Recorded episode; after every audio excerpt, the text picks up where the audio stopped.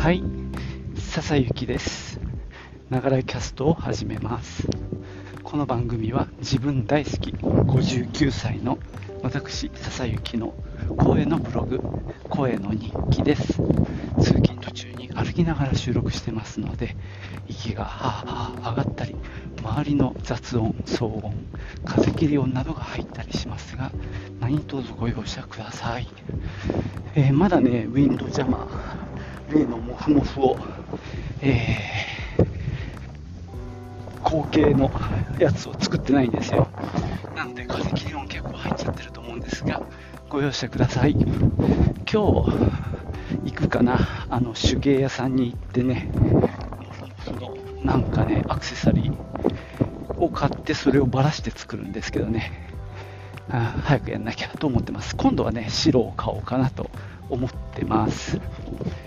えーっとね、今日はですね、お、地鎮祭やってる。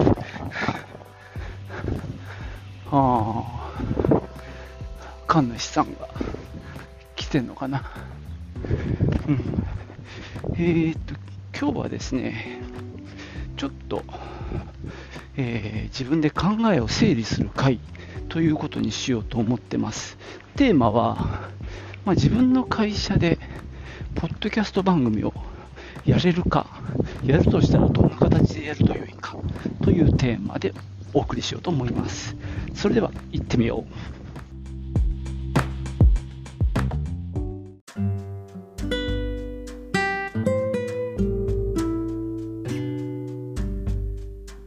えーかれこれね、もう3年ぐらいかな、あの19年から始めたと思うんで、19、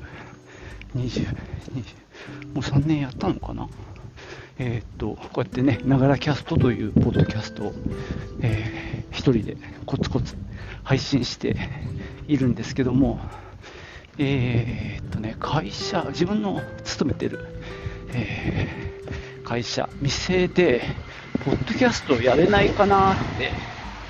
たまに思うんですね。で、まあ、ライブ配信っていうのをね、週2回もやってるんですよ、うち。あのコロナから始まってるんですけども、えーインスタライブ、YouTube ライブ、Facebook ライブの Twitter ライブ、まあ、ツイッターはあんまり意味ないかなと思ってるんですけど、一応ね、えーと、インスタは iPad で配信して、残る3つのチャンネルは、えーと、ライブしてる X っていうね、通称黒箱。ちゃんから配信。もう同時にできちゃうんですよ。だからまあやってるんだけど、まあ、ツイッターじゃない選択肢もあるんだけどね。俺もよく知らない。ツイッチ？なんか、いろいろあるんだけどさ。まあ、それはそれで置いといて。で、それはそれでやりつつも、ポッドキャストをやるっていうのは、まあ、まあまあ大変なので、ちょっとね、やっぱり、よく考えて始めないと、大変なことになっちゃうなっていうのが予想されるんですね。で、まあ、順番から言うと、なんでポッドキャストをやるのかという、まあ、目的がはっきりしてないといけないかなと思うんで、まずそこからなんですけども、えっ、と、まあ、ちょっと大風呂敷を広げると、まあ、今 AI の時代になってて、で、まあ、いろんなウェブのコンテンツが AI が作ったものがもうそこら中にもうばらまかれるというかもうそういうものが大量生産される時代っていうのも想定されるんですね。となるとみんな似たような情報になっちゃう。その中でまあ役に立ったりあるいは信頼されたり読まれるページであるそういうサイトであるためにはどうしたらいいかっていうののまあ一つの考えなんですけどもまあ結局のところその書いてる人とかそのお店のファンであってもらえれば買ってもらえる可能性がぐんと上がるわけですね。まあこれはまあ俺のオリジナルの考えっていうよりはえーっとね中山さんのポッドキャスト、えー、っと、グローアップの僕がよく聞いてるポッドキャストの中山さんが言ってたんですけども、まあ、結局その人の記事だから読むとか、その人の書いたことだから信用できる。この店の記事だから、あるいは商品だからそこから買う。みたいな流れっていうのがこれからは重要になっていくっていうふうになると、そこの、まあ、社長をはじめ、スタッフに、まあ、愛着を感じてもらうっていうのが大事じゃないかっていうのが、まあ、あの一つの、まあ、前提条件ですね。で、そのために、まあ、ポッドキャストっていうのが有効なんじゃないかなっていうのがね、こう、一つ目の、っていうか、まあ、これがほぼ全てですね、の考えです。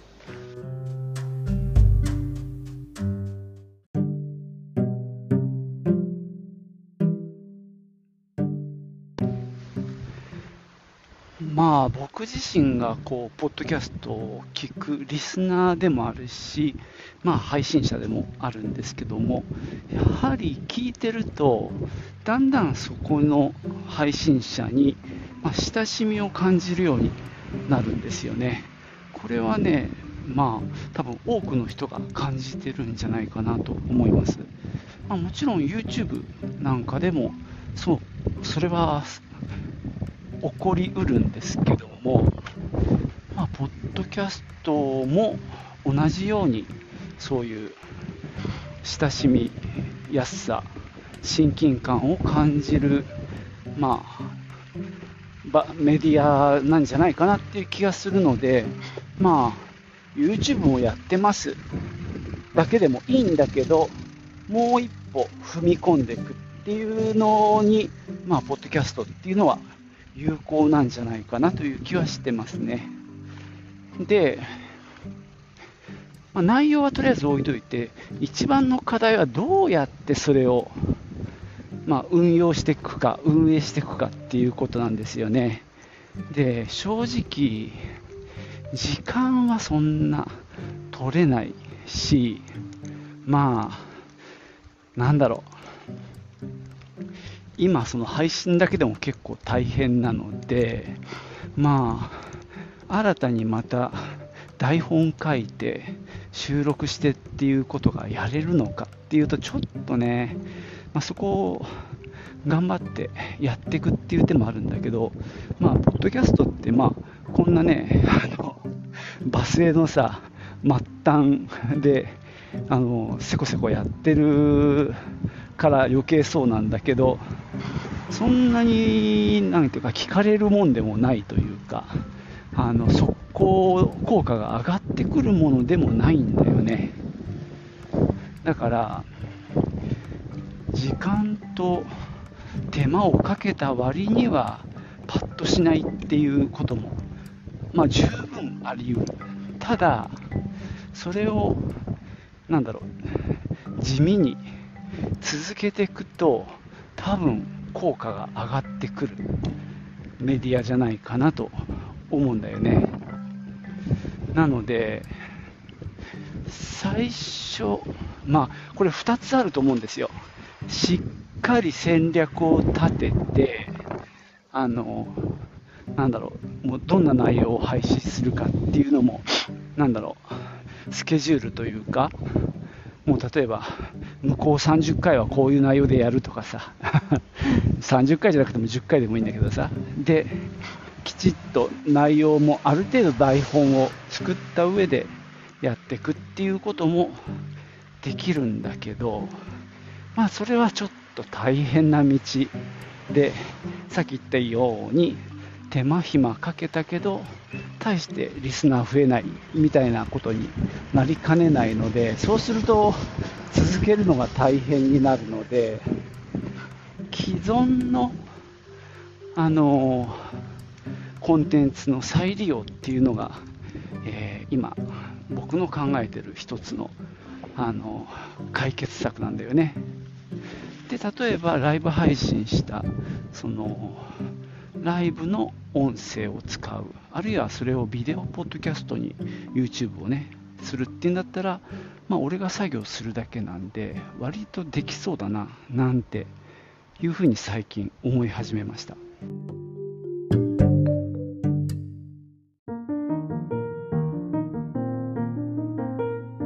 さて、えー、ポッドキャストやってみようっていうことでね考えているところでまだこの作戦会議一人作戦会議今回だけでは終わらないと思うんですけどもとりあえずですねまあ負担少なめで始めてみる。とりあえずなんだろう名前を付けて、えー、ポッドキャスト解説っていうところでねやってみて。でまあ、すでにあるコンテンツをなんとか流用するっていうのがね、一つの手っていうところまで来たんですが、えー、一つは、まあ、ライブ配信をビデオポッドキャストにしてみる。それから、まあ、音の部分だけを抜き取って、ポッドキャストにしてみる。まあ、そのあたりがね、一番現実的かなと思ってます。で、さらにですね、次のパターンとしては、まあ、AI の音声っていうあのパターンも考えていて、毎月ですね、あの DM を発行していて、まあ、それなりのテキスト量、テキストの量がね、あるような、えー、まあ、雑誌というには、ちょっと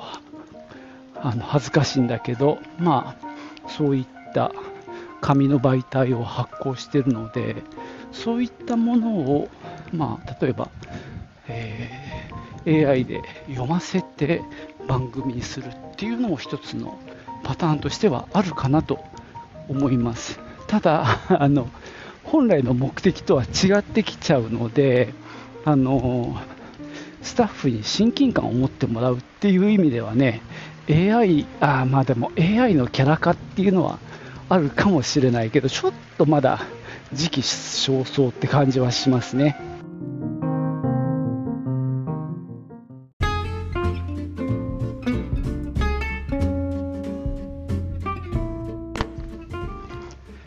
はい、そんなわけでね、今日は、まあ自分の職場でポッドキャストをやれるかどうかっていうのをね、ちょっと探りながらの、まあ、一人ブレストみたいな感じになりました。えー、まあ、とにかく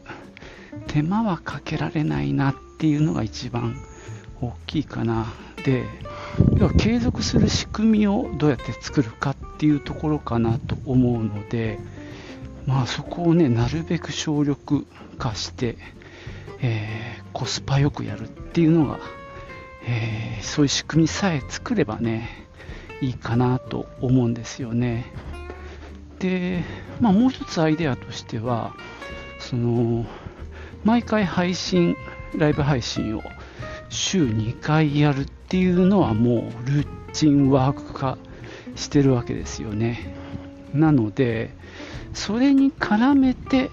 収録しちゃうっていうのも一つの手かもしれないな。まあ、よくあるアフタートーク的なものとか、え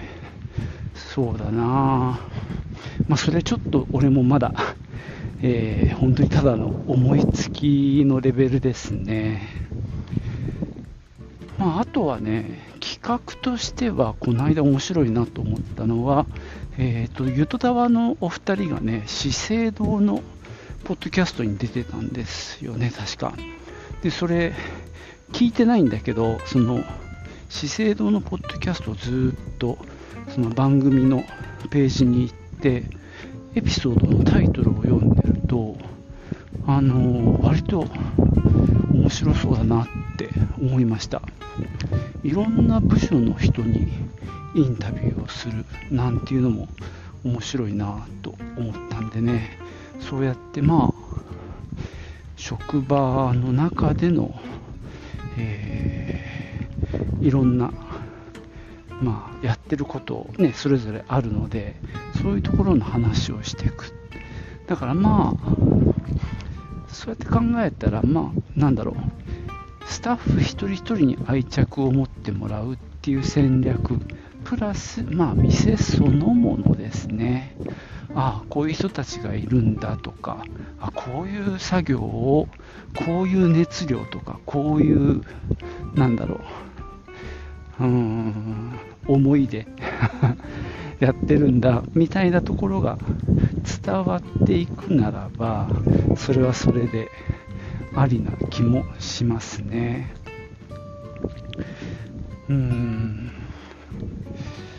ビデオポッドキャストは Spotify だけなのかな？そのあたりは要確認ですね。でも俺の認識ではそうなんだよな。まあ、音声化しちゃえばね大丈夫なんだけど今僕が使ってるのは、まあ、元アンカーで今はなんだっけ Spotify for Podcasters になってるので、まあ、これももちろん Spotify に配信するものなんだけど同時にね他のまあプラットフォームにも配信できるのでねこれを、まあ、今俺がやってるのを踏襲して音声だけ抜き出してそこにアンカーに配信する。もしくはスタンド FM みたいなものとか、まあ、要は独自でやってるとこですよね。